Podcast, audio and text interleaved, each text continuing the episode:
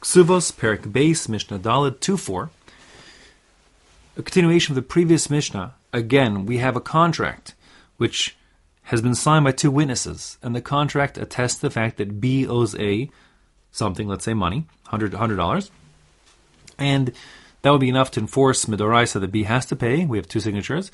Uh, Midorabanan, we allow B to make the claim that the contract is Muzuyaf, it's a forgery, in which case that will now require, rabbinically require, the court to certify the signatures at the bottom of the contract. Now, to certify the signatures, the easiest way is to get the signatories to come in and confirm it's their signatures. And thereby we'd have two witnesses um, corroborating each signature, which therefore would therefore corroborate, enable, enable us to certify, and enable us to certify the whole document to enforce it.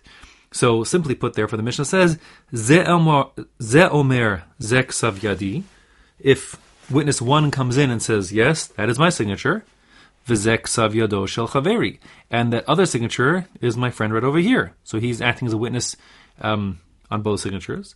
And vize omer, witness number two says, zek savyadi, that second signature is surely mine, vizek savyado shel chaveri, and that first signature is my buddy right over here. So therefore you have two witnesses on each signature, the signatory himself plus his fellow signatory. And that being the case, harei elu ne'amanim. They're believed, the contract is believed and enforced because you have two witnesses on each signature. However, what happens if ze omer zeksav yadi? The first guy says, "Yes, I can confirm that the first signature is my handwriting, but the second one, I just, I just don't know. I, I don't have to say if I don't remember who was signing with me." Okay? So, in other words, what's happening here is these signatories have been asked to come in. They don't remember the fact of the loan itself. That doesn't matter. They say they're just talking about their own signature.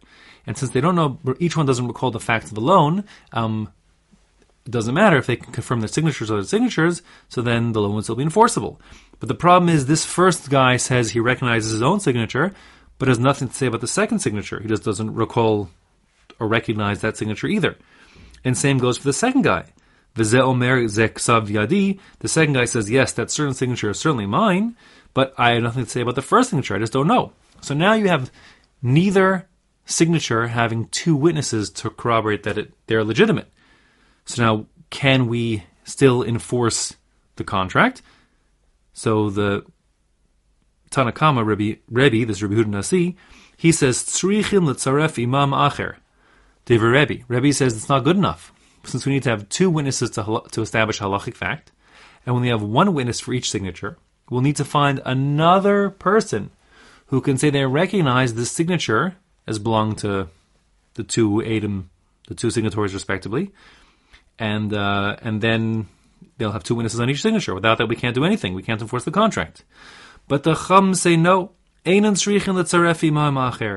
do not need to get a second person to testify regarding each individual signature. Adam Lomar Yadi. It's sufficient for each one of the two signatories to affirm that the signature on each of the two lines is indeed their their signature.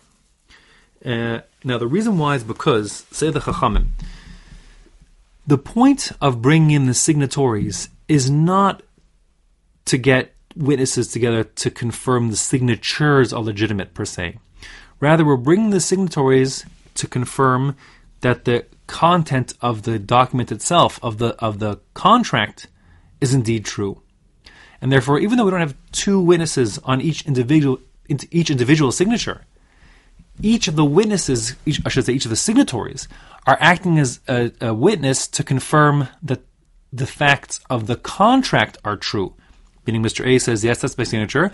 I signed it. It must be because I indeed witnessed this loan happening. And Mr. B says, Yes, that's my signature, which means indeed I witnessed this loan happening. So, therefore, you have two witnesses, maybe not on the individual signatures, but you have two witnesses that confirm the contents of the shtar itself, that the loan happened in this case, and therefore that's sufficient to enforce the loan, the contract that the loan already happened, that the loan really happened. And the halach will be like that, like the chachamim, that indeed, as long as each of the two signatories confirm their signature, the contract itself will be enforced.